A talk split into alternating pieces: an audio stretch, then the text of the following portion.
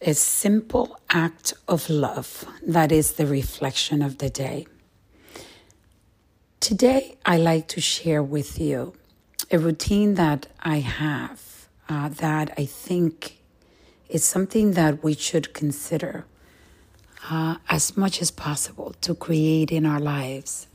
And that is sharing the love. Sharing the love is something that is so simple, but yet sometimes we get so caught up in our daily struggles that we tend not to stop to just let the people that are around us know that we love them, that we care about them, and that we want to know how they are doing. And I think the closer the person is to us, sometimes we have the tendency of not paying attention to how many times we're saying that we love this person. And sometimes the complaints take over the love.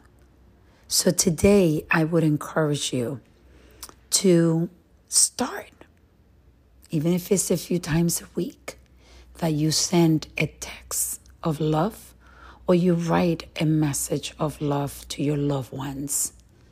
Sometimes it could be just if they're in front of you, letting them know what they mean to you and the things that you love about them.